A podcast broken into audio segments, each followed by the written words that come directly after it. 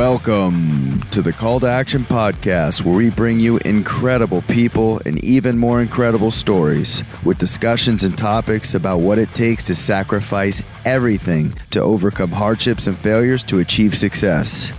Our guests heard the call. Now it's your turn. Our next guest is an entrepreneur who helps companies build awesome software engineer teams.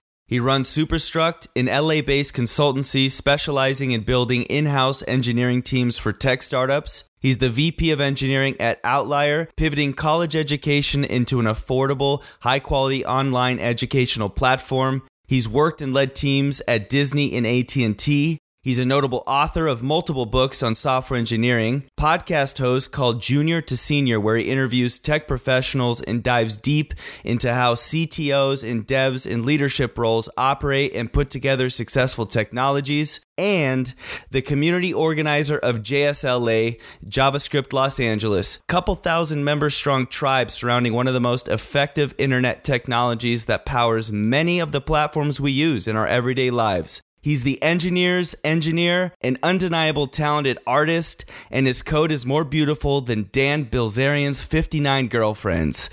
Okay, okay, maybe just as gorgeous. But regardless, please welcome our next guest of the show, the man, the myth, the legend, David Guttman.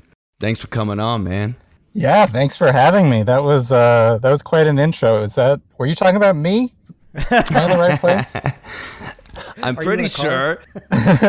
Before we jump into kind of why we have you on the Call to Action podcast here, and just like high performing athletes warm up their bodies before a big show, we're going to put you through a prefrontal cortex warm up like you've never experienced. It's called the Brain Freeze Frenzy. It's a wild array of random rapid fire questions just to break the ice. Are you ready? Super ready. All right. What is one of the best things you've learned about yourself during quarantine? Um, oh, I mean, I I guess I probably would have known this before, but but now I really know. I am really well suited to quarantine. The the focus on remote and the way that I had my life set up, um, I can handle it way better than I think 99% of people out there. Um, I'm not sure if that's a good thing, but definitely definitely learn that. That is exceptional. That's awesome. That's awesome, man. I, I, would probably agree with you right there, man. I thought I'd I'd be handling it much more poorly than I am, and I'm like, this ain't that bad, man. Just waking up, rolling right into the office, going to the bathroom, coming back, eating, like working out. It's all here, man. I don't got to do anything. Deal with traffic in LA. Screw that. Yeah, man. We've been on this game for a bit. We yeah, split I mean, it up. In, yeah, in particular, so JSLA, I I, you know, my my uh, JavaScript meetup, I I totally miss in person. I, I yes, it, it like a lot. There's like a lot missing, no doubt. However, I do not miss having to drive to Santa Monica or Venice. I'm on the east side. I don't I don't miss having to drive across town at 5 p.m. I don't miss like paying for speaker no, travel. Sir having a big AV team. I yep. kind of like having it online. There are some advantages, and and I think there's a lot of things like that. But you know, on the other hand, I'm I'm going to be real happy once this is all over. Yeah, one hundred percent. Doing this in person, and on that, we'd love to have you back. Yeah. That'd be cool. Sure. So, on the topic we were just talking about before we hit that old record button, what's your favorite video game and has your gaming consumption increased over this last year? Oh man, so the the only game I think I'm really playing right now is Valorant. Um, I, yeah, I was uh, we were talking about this. Um, you know, I play with the the Outlier team uh, every week. Um, man, yeah, that's really interesting because I hated it at first. I was so bad, um, and I think it's just you know there's there's something about embracing failure and and recognizing that as even in games just recognizing that hey, there's this opportunity for growth. Uh, it's competitive man. I mean yeah. there's no doubt about it. It's a it's a different type of competition. I was actually just having a conversation with uh, one of my best friends about this and uh, like are video games good or bad for you you mm. know and uh, i man i come from an athletic background and uh, it's kind of transitioning into this gaming because I broke my back, had a couple back surgeries. I've had to calm Oh, it down a little bit. So um, I actually had one three months ago, my second one. So I'm, you know, I'm just trying to get back in slowly, be a little smarter. And man, the video games, they, I, my palms are sweating, my armpits are sweating. you know, I get so into it, and I'm yelling. My wife's telling me to shut up in the other room, and it's it's crazy, man. It's crazy, but it, it's a it's a load of fun. It's a load of fun. so Do you play I, on? uh, yeah, I Xbox follow or um, PS5? Speed, uh, uh, speed runners. So they, you know, they they kind of race or they, you know, they they stream trying to beat games as quickly as possible. And what's funny is I, I think a number of them will wear heart rate monitors while they're playing, so that people who are watching their stream can can see that. And That's smart. Um, for particularly hard levels, like if they're playing Mario 64 or something like that, Yeah. their heart rate shoots up to as if Oh, they man. are uh, like running on the track. Like, it's, Oh, yeah. it's no joke. Yeah, Mario 64 is my jam. Dope. All right, number three, morning routine. Go.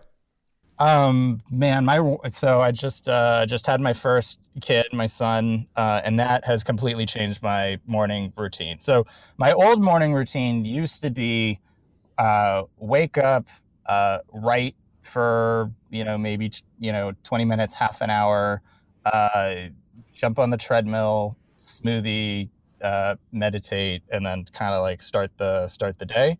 Um, that has all gone out the window. I don't do any of that any anymore. Uh, the one thing that I have kept is is journaling. So wake up, journaling, and then and then like shower, start the day. So I kept the smoothie. The kale smoothies are still still in there. Nice. Way to do it. Uh, so, being the community meetup organizer for JSLA and having to deal with thousands of people, literally, have you ever had to kick a member out for being crazy or had a crazy moment with a member? Uh, yeah. Thankfully, it doesn't happen very often. Um, there are really, I think there's only one person we have to expel from the community, and that was because some people really don't know how to behave themselves. And uh, if you are in JSLA and you think it's cool to hit on a speaker to the point that she's uncomfortable enough to to uh, complain to us, and this is the second time that you've had an issue, like we Oh. are we're gonna we're gonna get rid of you real fast. So Nice. you get you get one warning, and then if you do something like that, you're you're out. Um, but other than that, people are people are generally great. Yeah, that's Cool. healthy. A lot of nerds over there. if you could get drunk or high with anyone in history, who would it be and why? Um, I think probably like Feynman, like Richard Feynman seems like he'd be like pretty fun. Um, like I, I, I think there's also you know maybe like Albert Einstein. Like there's so much of like a like a mythos around him. It'd be like cool to see like okay who's the real like Albert Einstein. I don't know. Th- those are the two that come to mind. I feel like I typically fail that question like, man, you could like hang out with anyone. Who would it be? And be like, oh, I don't know. Well, this one has the layered, you know, layered aspect of getting drunk or high. So at least you know you're kind of breaking down their kind of first initial layer of uh, uncomfortability in a way. It's like let's let's get right to the root of who you are. Let's let's break the barriers and uh, tell me all the nitty gritties. You know. Yeah, I like that a lot. Yeah, probably, you know, and like Feynman, like playing the bongos. I mean, that'd be a good time. That'd be cool. Yeah. The old roach. So, uh, what has been one excellent and one shitty piece of leadership advice you've been given over your lifetime? That this I've one's been always given? pretty funny. Yes. Go far with this one. Man, it's um. I mean, I'm like with the try- good. Yeah, like I'm trying. I'm trying to find like. I guess it, it, it's like not that shitty, but the, the one that I always struggle with is it, it's like in the form of of like this joke where I think it's something along the lines of like a like a general or a commander or something like that where he's he's he's scared. He doesn't want to be on the front lines. He doesn't want to go over to like the enemy. And so someone's like well why are you like going over there? And it's like well you know i gotta i gotta of course i have to be the one that like leads you know th- that's where that's basically that's where my army's going so i have to go there to lead them. And so it's kind of a joke about like are you actually a leader if you're following your your men right? Like you're you're the follower. And so it's this idea that like you have to figure out where your team is going so that you can be like ah yes this is where we're going. And and like i think there's like some truth to that. Like you have to you have to understand where your team is thinking like what they want to do so that you can provide opportunities to do that for them but on the other hand it's like the worst leadership advice ever because you're not really a leader so I, that's like a really like convoluted thing where i'm like oh it's this advice that's kind of a joke but I think it wraps well, up here's, this, like dichotomy though. I'll throw in a wrench for you. Yeah. Some of the best leaders need to learn how to follow, though, don't you think? Yes, absolutely. I mean, I think there's that that term servant leadership, um, and I think that's super important, right? That like the idea that that you are there to to unlock and and unblock your people so that they can do their right. their best work is so important.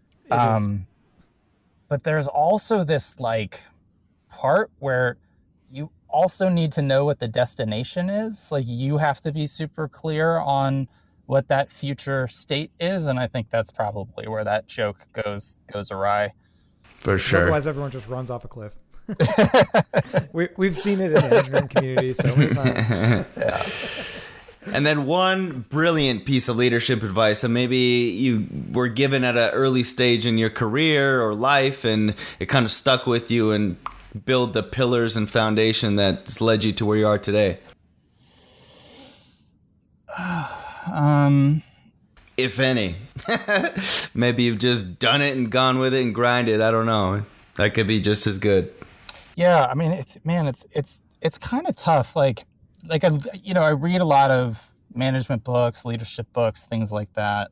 I unfortunately I feel like they all kind of meld together, and I won't be able to pull out the the exact idea.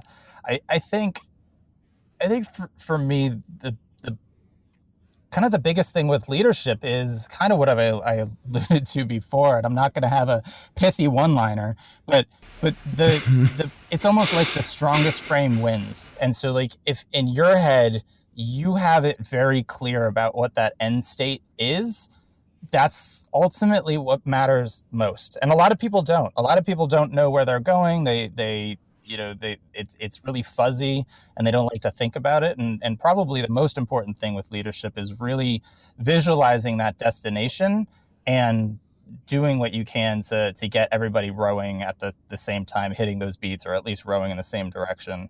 Um, and and sometimes that's where that's where the I guess the maxim is. It's better to have like a plan, uh, even if it's the wrong plan, because at least you can get everybody moving together. Uh, of course, I, I, have some issues with that because maybe it's sometimes better standing still than to run in the wrong direction. But that's a deeper conversation. Right. Yeah, isn't that the truth?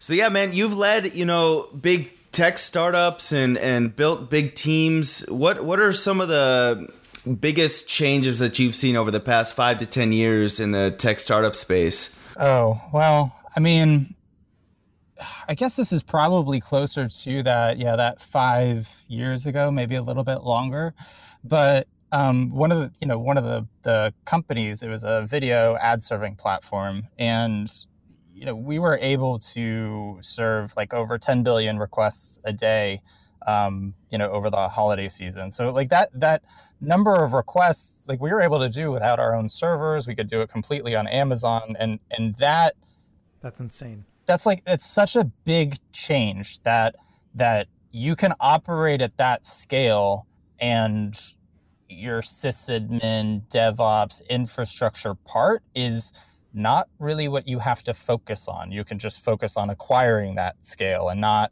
not so much handling it. Now, of course, you know, you layer all the things on top of it. You know, we had real-time analytics and there are things that you do want to keep under control, but the idea that that a company can can operate at that level that that wasn't possible I don't think that was possible 10 years ago. I don't think that was possible, you know, 15 years ago. That's that's kind of now and and the biggest the biggest change that I keep seeing is it's sort of that same like you know, it's the same song just like a different verse. It's it's it's the back end's kind of disappearing in a lot of ways. You don't really there's there's there's, there's a startup that I was um, talking to about working with. They have they're they're like insanely successful. They have no back end. It's just like yeah. to the extent that they have a back end, it's like Firebase or something like that. Yeah, all cloud services. Yeah. So for and, yeah. the listeners who don't quite know, oh. you know, because we have a wide range. Yeah, just want to put that out. We have a wide range of, of listeners who, you know, they're they're either very tech savvy or they're just trying to learn more about, you know, the tech space. Maybe they have a dream or an aspiration to build their own. But what what is a back end versus the front end in the most landman terms that you can? Yeah, yeah, absolutely. So, um, so I started talking about like the cloud services and uh, you know what we could do with the ad server. So a, a, you know a longer time ago if you wanted to handle that that level of scale like you had so many customers and so many things that, that, you had like 10 billion you know with a b requests a day you would need to set up your own servers and a data you know in a data center. Like you actually are buying the computers and you are renting space in racks that they you know hook up to the internet and things like that. You know one step beyond that would be uh, you are now renting servers in the cloud, but it's a it's a it's the virtual version of that. So you're no longer messing around with racks, but you are still setting up the computer. And then of course the the, the progression goes that you no longer have to set up the entire computer. You're not worrying about the operating system or anything like that. You're just kind of loading the little slice of your app into it. Okay. And then so now we're talking about okay, what's the difference between like a back end and a front end? So a backend is the part of your code that is touching a, a, database. It's the the part of your code that that is persistent and um, uh, it's the the continuity between all of your users. A front end is is much more that lives on your your whoever the users uh, it's on their computer. So if they're in a browser, that code is running on their laptop in their browser. So that's typically the, the front end. The back end is when they're talking to you and they're giving you their credit card info or they're doing something on your system that has to make decisions.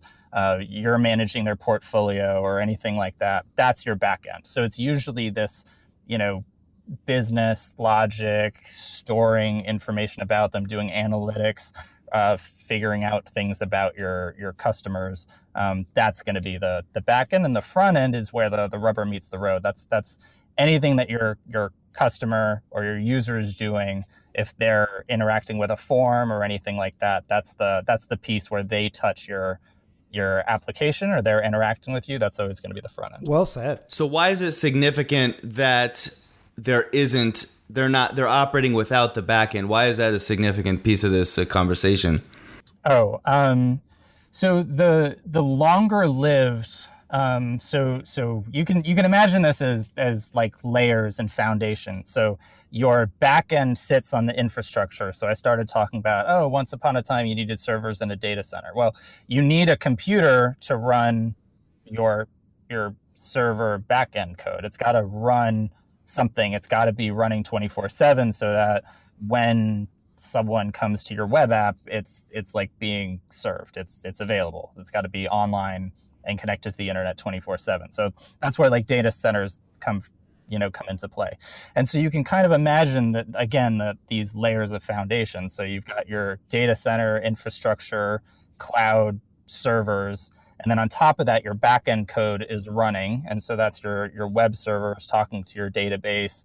Um, you know the the analytics, business logic, stuff like that, and then you know that enables your front end. So if you've got a desktop app, mobile app, or like a web app, that's got to communicate to your backend so that it can store data uh, you know permanently in in in a way that you control. It's not stuff that's just only locally on their phone uh, versus their their desktop. So um, the the lower ends of the that stack require so much more babysitting because it's it's running forever. And if it's running forever more problems can happen. So on a data center level if you're running your servers or anything like that you have security updates um, and those are really complicated to, to deal with. So let's just say you're running, you know, Microsoft Windows, whatever, and there's some exploit that comes out and hackers can get in and really screw with you. well, you don't want your server to be vulnerable, so you need to apply this update, but that means that you got to shut down your server to restart it. Well, if you shut down your server to restart it, well, now anybody who's using your app gets kicked out or they can't get in. Now, you know, I don't think any of us are that unfamiliar with that. I think a lot of systems will be like, oh, sorry, we're down for maintenance, but nobody likes that. Don't do that. No and if you want to get sure. around that, that's really complicated. You now have to run two versions of this and you have to route traffic to one while the other one's rebooting and and that's really hard um, and it's just not a core competency for a lot of businesses and so to just have that taken care of is huge and and now that's marching up the stack so it's going up the layers of foundation to your databases so it's not just the, the operating system and and security updates it's your database. And so your database can fill up, you can run out of space. And if you were managing it yourself, again, you'd have to hire somebody really smart to make sure that, oh crap, our database is like full. We need to stop accepting requests. Our users, no, no, no, don't use our app right now. We're down for maintenance. And then like you move a whole bunch of stuff around, get a bigger hard drive again. You don't have to worry about that. As these get mm-hmm. more managed, that's just somebody else's problem. You pay a monthly fee and you never right. ever think about it. You just concentrate on your users and marketing and, and making making them happy. Yeah, the higher level things. You know, and a lot of that that you discussed is like kind of lost art, especially with the youngins these years. yeah, I mean, unless they're they're working for Amazon or, or Google or Azure or whatever. But is that a good thing? Because essentially, it sounds like what you're saying is it's a little bit easier for startups to kind of get up and running a little bit faster nowadays, right? Totally. Or get oh, towards their goals. So it's uh, it's an added Everything. benefit. So if someone out there listening or, or whoever has got a startup idea and it's a really good idea for a new platform, and they can utilize these these kind of pre-made or rented kind of back end uh, infrastructures and get go. going, man. That's awesome. Yeah, absolutely. I mean, you can think about it similar to a company like Stripe. You know, the, the in in the past you would have had to negotiate a lot of those merchant vendor services to accept credit cards online, and now you can just use something like Stripe. You know, it's it's the same thing. They manage all the headaches for you. That's right. The best teachers lead by example. Being an entrepreneur yourself, how did you get into your first startup? Was it a one-hit wonder, or did you fail many times? So you um, success? So, uh, my first startup. So I met my co-founder at a startup. Um, so I I met him. Uh, actually, originally like at like a, a series of parties. It was funny. The first time I met him, he was telling me about Ruby on Rails and how cool it was. Uh, and then I I had gone up, gone home and I was like, oh shit, this is really cool. You can build a blog in like you know five minutes. That was the canonical uh, demo right. for that. And um, I saw him again at a party. I was like, oh, thanks so much for telling me about that. Like I played with it. It's super cool. And he like offered me a job at, at his startup. That was, um, it was called Real Talk LA. It was by uh, uh, one of the founders of that was the the founder of LA Weekly. It was his new thing. Anyways, that that that failed, but I became really good friends with um, uh, the the you know the the CTO of that, and then we started our own uh, startup uh, which was kind of like a cross between Pandora and and Reddit. So it was the idea was like this machine learning based. Um, uh, you know, I guess it, you know you can think about it like social media site, um, and no, that like super failed. Um, the, the biggest problem and, and what I took away from that is kind of just always have revenue. Like you you don't don't just rely on the fact that like oh you're going to get big enough on users and then you can do advertising or that you know you're going to get big enough and then someone's going to buy you. I think for me that really drove home solve a real problem for for people. Um, and i don't know i think i've kind of like maybe like softened my stance on that a little bit. I think it's it's possible to build an entertainment you know b2c company like that, but I think you have to be much more intentional about it. So that one mm. was was totally a a, a failure, um, and that sort of sparked me going into the complete opposite side of of more bigger corporate companies like Disney and AT and T. Uh, before I I came out and somewhere in the middle and started working with a um, a much smaller, leaner, uh, revenue based uh, you know much more arbitrage style business where I was for a while. What what are the big differences that you see in the LA tech scene versus SF? I mean, there's this big clout over the Silicon Valley. You know, the the I don't know if you've seen the TV series, but I thought the um, Silicon, um, yeah, yeah, Silicon Valley. That's the San Fernando Valley, right, where they film all those. exactly, exactly. you but need to go get yourself a pair, Ben. But what are the big, you know, differences that you see, or if there are any? And I guess are there any new cool kind of tech scenes that you see popping up? Yeah, I mean, I think that the biggest difference between LA and SF is it. You, you can see it in um, the billboards, right? Like you ride, you like drive around oh, LA. Yeah what are what are our billboards for? It's not for Redis Labs. It's not like, hey, let us take over like your database management stuff. Like our billboards are like for your consideration, right? It's um, you know, our town really has its own DNA that I don't think exists in other places, much like I think SF really wears its on its sleeve, which is these, you know, a lot of venture venture backed companies, a lot of like like tech services, things like that. Um, enter, you know, LA is the center of uh, entertainment, so music and TV and movies, and a lot of our biggest players represent that. Um, you know, we are, you know, we've got a really big Netflix presence here. Uh, Hulu is here, so like two of the streaming ones. Of course, like Disney got into the game, Disney Plus. Um, so those are big big companies here. Also, Spotify has a has a presence um, as well. So I think that is certainly a flavor of the the tech here. Um, and then SF, I, I, think is is much more kind of what I mentioned before. It's like a lot of trying to chase the the dream of, of Facebook and Google and, the unicorn companies. I love your analogy about the billboards. It's so true. You know, the last time Ben and I were up there, it was like Oracle, Apple, the new iPhone's coming out. Get ready. You know, it's like you, you'll never see that in Los Angeles. What is it like being the VP of engineering at Outlier? And what are some of the big problems you've had to solve building out a large platform like this?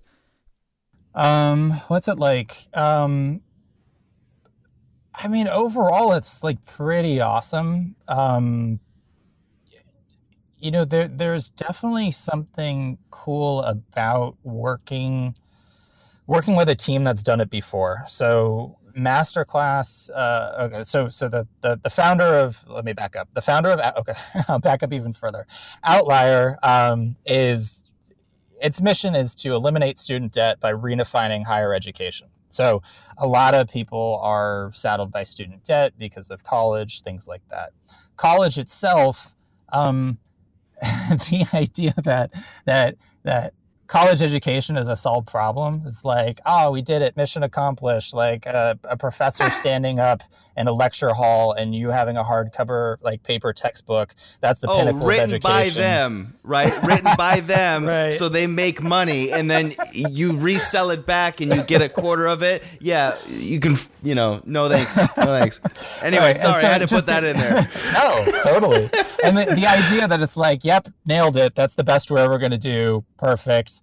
Like that's that's kind of laughable. Like and if and if you have any kind of technical entrepreneurial problem solving mind you would agree that it's like wait no that doesn't that doesn't make sense. Wait your education is going to be based on just like geographically where you go to school? Like if you're just in like one of these thousands thousands of school like the quality is just how good your professor de- happens to be that day trying to teach this live or like how good that that textbook is it's like no that's not how you solve problems in tech. Like you find out like okay who are the best professors? You. Okay we'll record it.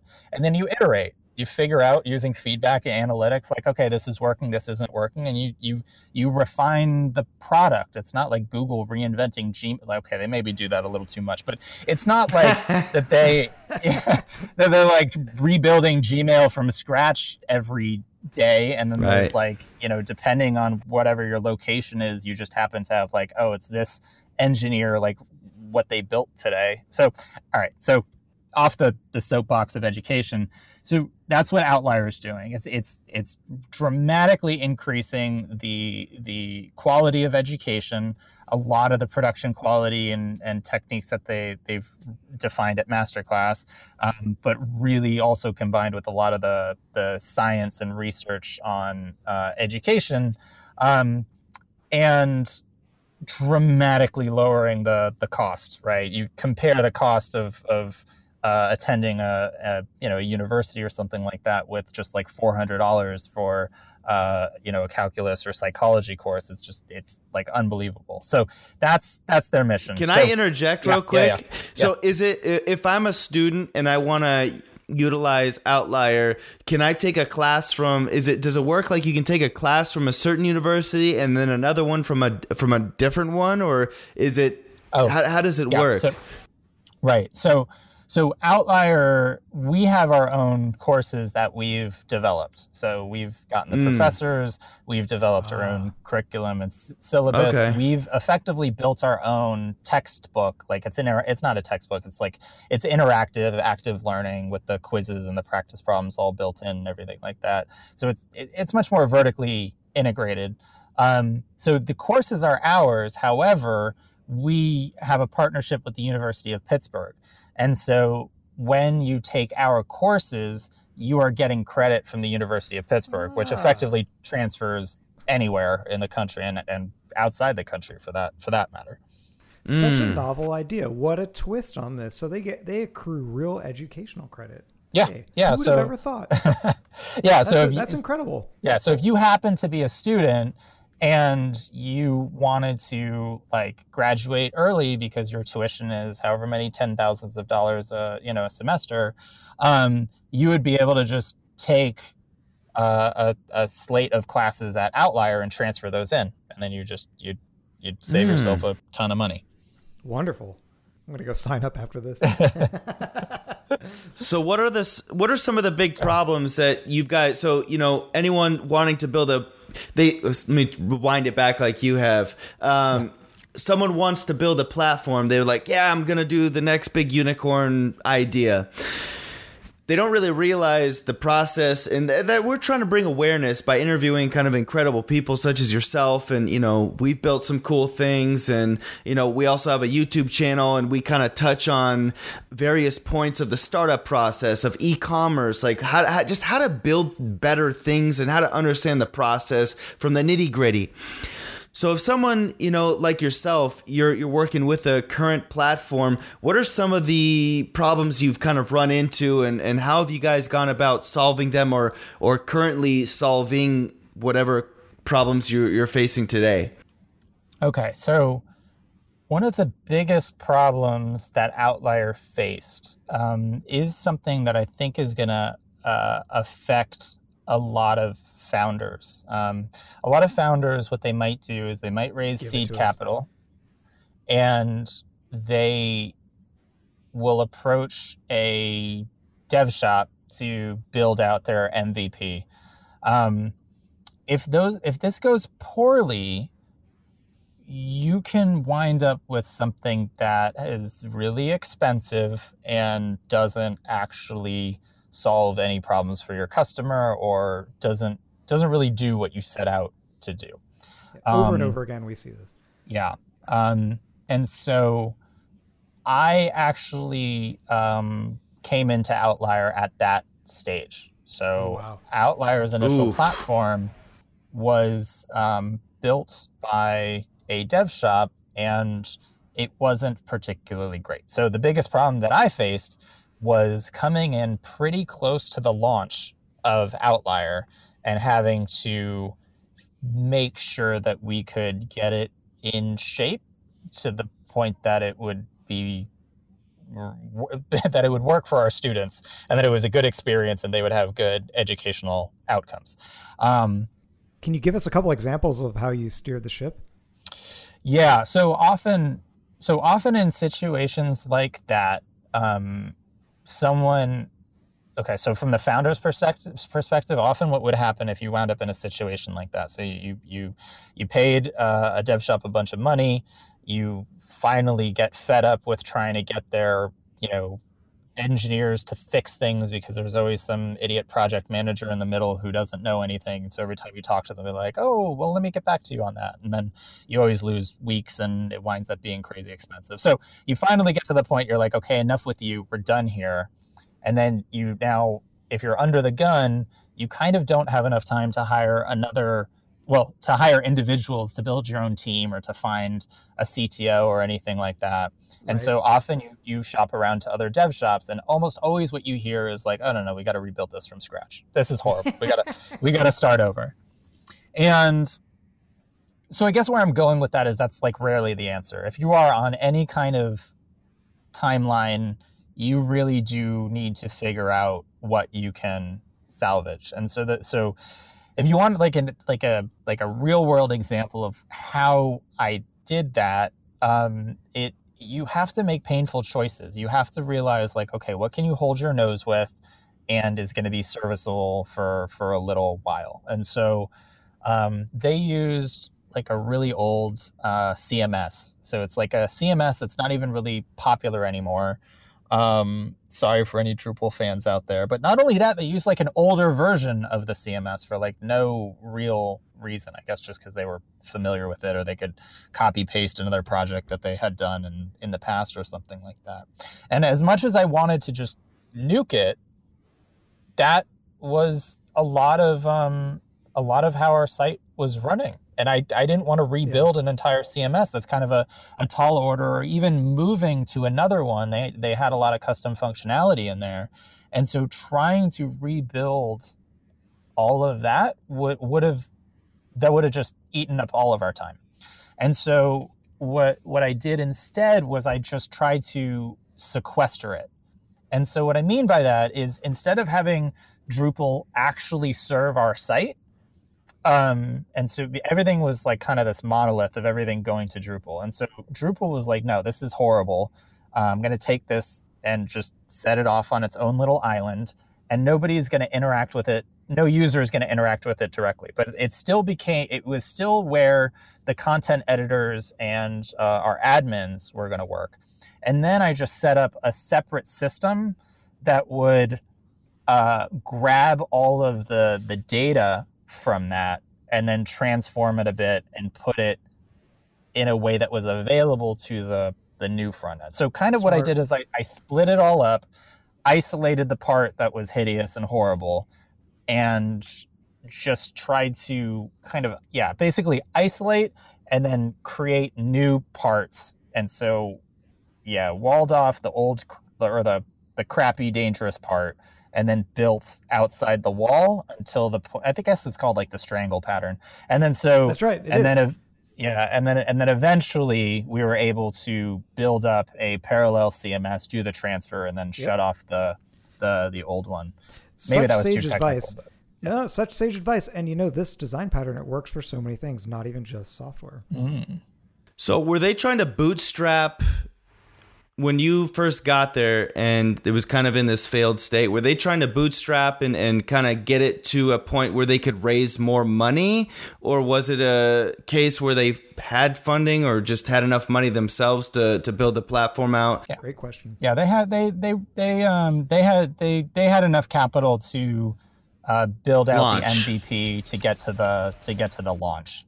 Um, Point yeah. being here, um, sorry to interrupt, but just so you could you could go off on your ideas with this. But so many people have an idea, aren't tech savvy, get a you know CTO or whatever, and and maybe they can't really build out the full platform. So they talk to some people, maybe some potential investors, angel investors. Yeah, if you build this out, we'll fund it to this. So there's a lot of people that go about building a platform out so they get to an MVP state so that they can raise more money and you're relying solely on this dev shop to, you know, build out your idea or whatever because you don't really have the capabilities. Um, this is something kind of we've had to deal with a lot, uh, and individuals come to us with this problem. I, I, was just wondering with Outlier if you know if they had their own funding, if uh, they were taking this strategy. It's it's something a lot of people get sucked into, and I just I guess proper strategy of going about something. You know, like you said before, going about it with intent, with the focus of of building something out with with actual a, a proper structure, infrastructure, um, versus relying on these on these potential catastrophic events to, to take place. So yeah, so I can I can talk yeah, so I can talk a little bit about that. So Outlier, of course, had a huge advantage. You know, if you if you are a serial successful founder with um, you know really successful startups behind you, you are not really going to be in a position where you can't capitalize your your ideas you know you're going to be in a really fortunate position where people are like oh wow all those investors in the past that gave you money are now yeah. ludicrously wealthy yeah Sold. here have some money um, so that's kind of a, a separate case um, in if I were to talk to anybody who's who's now thinking about like, okay, I got this awesome idea for a product. I've got investors who would give me money if I showed them an MVP. So let me start building the the MVP. I would say what investors really want to see is is effectively users and demand. And I would I would skip building the real product. I would concentrate on maybe building out the proof of concept. So like you know showing off like what it could be. So it's almost like the facade you know special effects. It's like a set or a prop. Create a video. Exactly. Yeah cr- exactly. Create a video. Like it doesn't actually have to work. A and sizzle. then tease, te- yeah si- sizzle tease it behind like beta sign up to the mailing list and iterate on that video those fake things to really get a sense of what's driving signups, the list, the the the the interest. And then once you've got like if you've got a mailing list of like 10,000 people and are like, "Oh my god, like, you know, I'll do anything to to get this product, like move me to the top of the list." Show that to an investor and like, "Oh yeah, fuck yeah, build this." Like or just do a back. or just do a Reg A crowdfunding and just, you know, launch it kind of bootstrapped, you know? Yeah, F or it. that too. Yeah. But what's what's interesting about if you go in in the direction that I just mentioned, where you're, mm-hmm. I, I, think it probably feels maybe like disingenuous, like you're trying, you're like selling software that doesn't really exist, and you certainly do need to be careful mm. that you are not you're not kind of showing something that couldn't really happen. You know, yes. you could you could probably get yourself into trouble by by showing this video that's like, oh, and then the AI like magically figures out what you're thinking, and then it just does it for you, and then you know the, your video shows that happening, but you have no concept of how that could work. You know, in reality, um, you know, I would stick to things that other companies have have proven possible or at least assembling the parts of things that you know can be done. But as long as you're you're doing that there's a really big advantage which is that your users you're going to be able mm. to figure out what their actual demand is and you're not going to wind up building a product that no one's really going to use. You can you can have that it's almost like a dialogue between your users to figure out what is important and what features you actually need to build. And then when you actually go to a dev shop you can show them these videos that they can emulate much more clearly than you would be able Amen. to do otherwise. Yeah, don't be like Theranos, right? Carrying on that topic, uh, this is a little bit of a loaded question, but outsourcing engineers versus building tight knit in house teams, what strategy are you taking and why? Oh, um, well, uh, so Superstruct uh, effectively builds remote teams for for companies. Um, Solid ones at that. Yeah, I I I think it, it it's tough um, to to make that decision. If you if you are under a tight t- like a tight deadline, and you really want people who have done it before to get going quickly, engineers who have worked together already. Uh, proficient, they've already built something similar to what you want, a, a dev shop or or an agency is going to be able to get you much farther more quickly. If you're trying to recruit your own team, you're kind of doing it one at a time. You have to understand how to manage them. Um, there's a lot more um, at play. It's it's uh, it's it's a lot more involved, and and they're going to be learning and they're going to be growing. Um, the, the, the difference is with a dev shop, you're never going to have the you're never going to capture the upside. As those engineers are learning about your product, your company, um, as they're growing, you know, people aren't static; they get more and more proficient. That's not any value that you're going to capture. You're you're in some ways you're investing in a company um, and a and a business owner that's that's not you. Um, when you have your own team, it kind of works the other way. Uh, right. You're going to be starting a lot slower, but all of that all of that value and all of that effort is going into your piggy bank. So it's your documentation that's getting built. It's your engineering culture that's getting built. And and most importantly, it's the institutional knowledge is staying with you.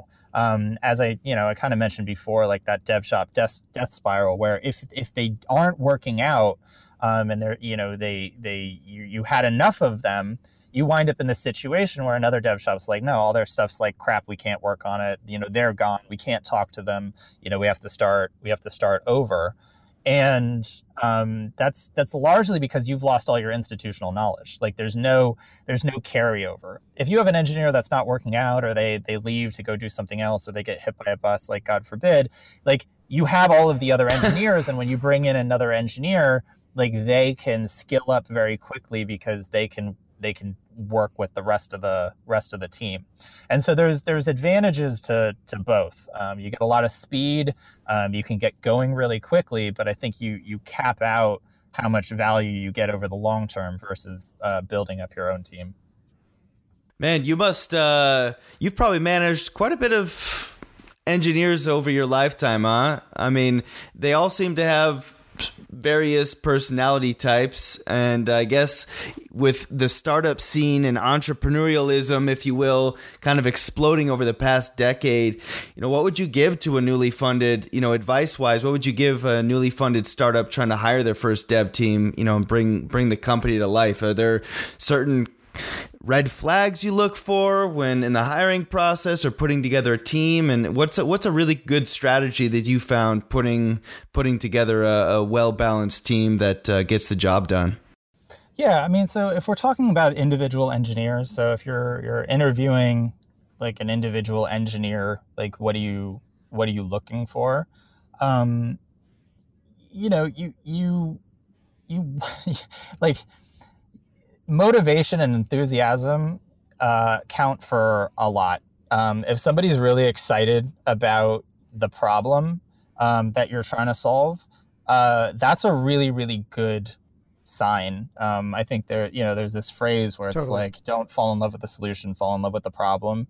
Um, if you can find engineers who really are into what you're trying to do as a as a business, they really like the problem space um, that's a really good sign because it means that they're to be they're to be it's like they're to be their brain can't help it but they're they're to be trying to like pick apart that problem like while they sleep they're to they're to live it um, they're to be into it they're to come up with with really good solutions for your your customers um, things that are truth. yeah things that are like bad signs um, or like red flags uh, you really don't want, and I, I, don't know, maybe this is like cliche to the point of meaningless, but like you don't want toxic personalities like on your team. Like it doesn't matter how smart they are or like if they wrote the book on it or anything like that. If if they like if they are an energy vampire to like you or the people around them, like if you can feel that like oh after I had a conversation with this the,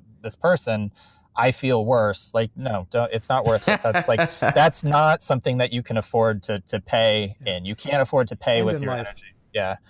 Um, so I would really, really advise never being in the position where you can rationalize something to yourself where it's like, well, they're kind of a dick and you know, they're an asshole, but shit, they're really smart or like they know about this. I wouldn't I don't know, maybe as a contractor or something, but don't don't make them a part of your team what are some of the best attributes you see in software engineers? You know, but besides being obsessed with the problem. Yeah. Um, A lot, yeah. I mean, like I say this a lot. You know, the the like my podcast, Junior to Senior. I I interview a lot of CTOs and awesome people like uh, yourself, Keith. And the thing that comes up a lot is is communication. Um, mm. And you know, I feel like that's a lot. It's like kind of fuzzy um, for a lot of people. It's like, well, what are you talking about? We talk all day. That's communicate. I'm great. I'm great at communication. I'm talking to you right now.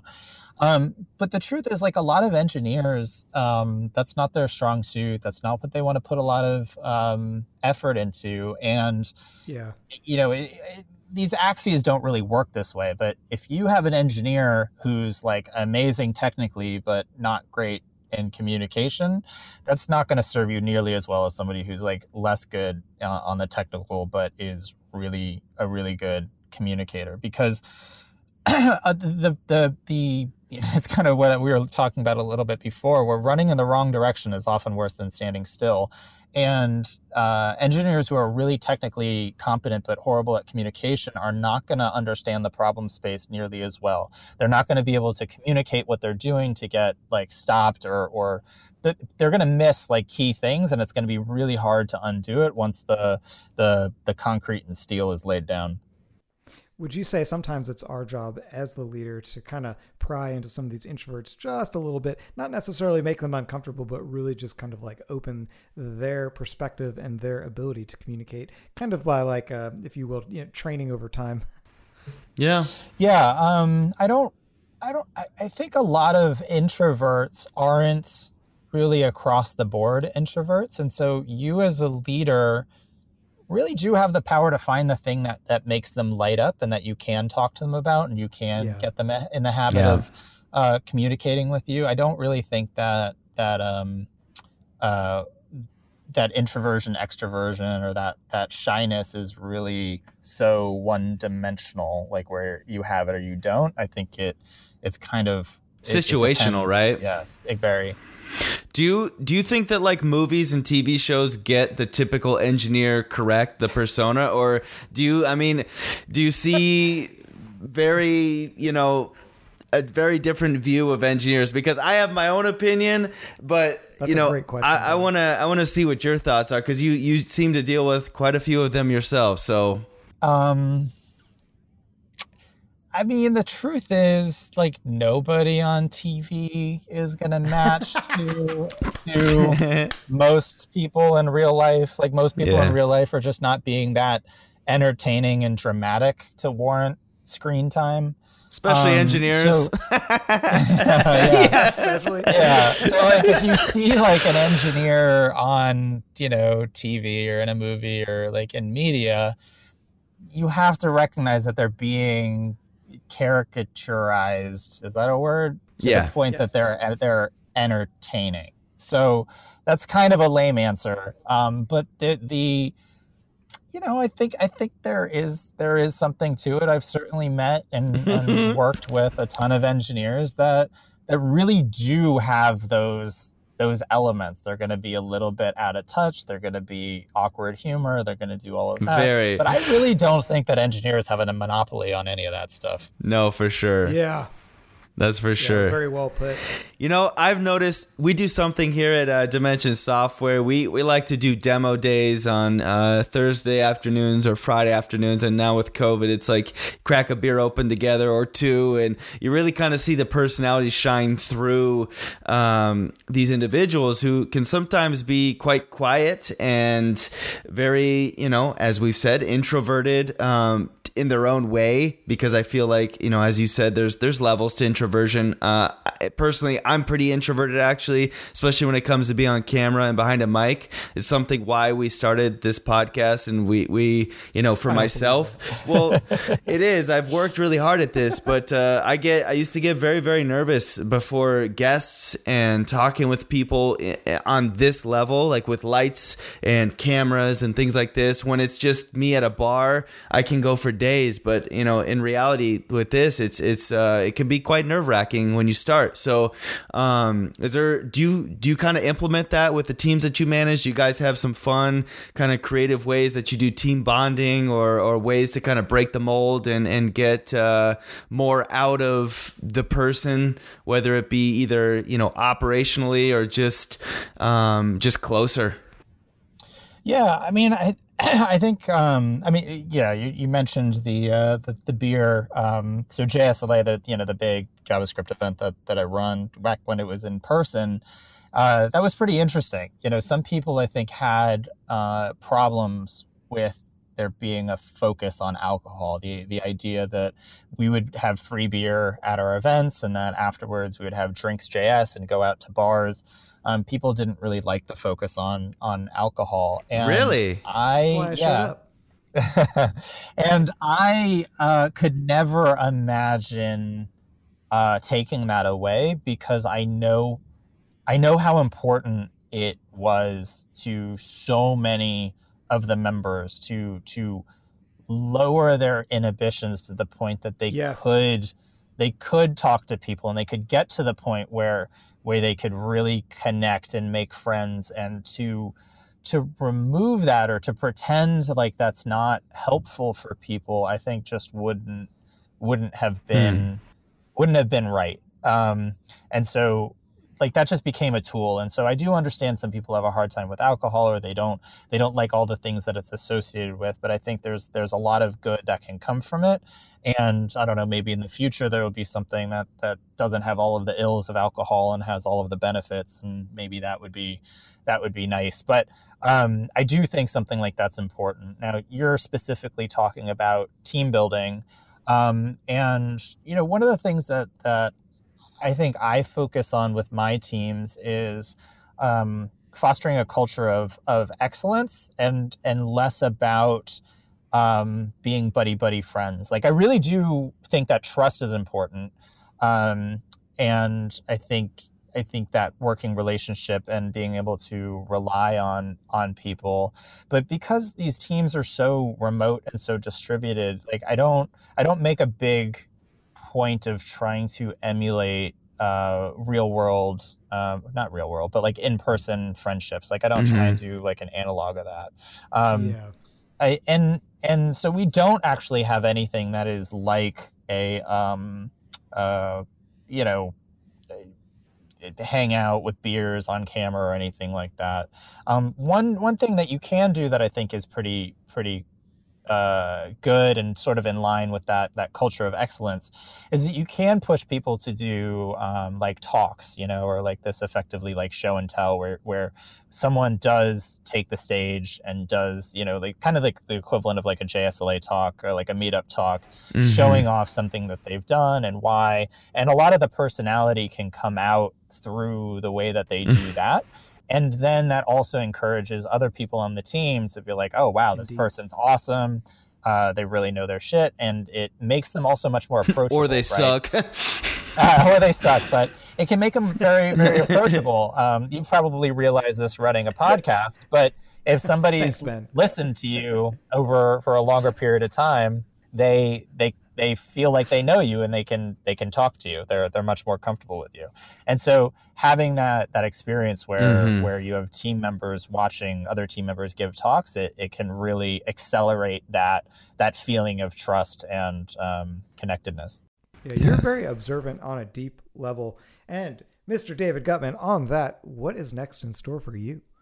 What is next in store for me? I think it's I'm going to keep these plates spinning. Um, you know, uh, grow grow outlier uh, help more companies build awesome engineering teams and make sure that uh, the jsla community stays strong as we continue to hold it online and and remote maybe even grow beyond los angeles. Who knows that's awesome, man. So before we let you go, uh, we always like to leave our listeners with a last bit of wisdom, piece of advice. So take yourself back, maybe 10, 15, 20 years, whenever your journey started, and if you were to be able to talk to that young David, you know, the things that you've learned throughout your journey so far, what's what's one or two pieces of advice that uh, really stick out that you wish you could have told yourself then, either like not to worry about or or to dive deeper in this area or that area of your life, and uh, and what what would you tell young David right now? Man, it's like I know, it's like it's just I know it wouldn't help, but it's kind of like it gets easier, you know. It's like things that you think are a huge problem right now, like whatever's whatever's making you the most anxious or that you're most worried about, like you're, you know, chances are you're gonna you're gonna forget about that. Um, in terms of paying attention to, I think I've done a pretty good job with this, but I would I would make it clear that you know just as long as you're being helpful to people as as long as you're going out of your way to to understand what people need what they want uh, what would make their life better and you do what's in your power to to provide that for them you know when you can um, it all it all comes back in in spades. Like you you that's the biggest way to to to grow Beautiful. So, where can people find you on social media? You've got a podcast, shout that out. What's it called? And where can they buy your books if they're interested in software engineering? Yeah, cool. Yeah. So, um, Junior to Senior is my podcast, junior to senior.io. Um, you can follow me on Twitter. Twitter, uh, it's just David Guttman, my, my full name. Uh, if you're interested in my books, Full Stack React or Full Stack Node, my publisher is Newline, so newline.co. Um, and yeah, superstruct.tech. That's uh, that's my company.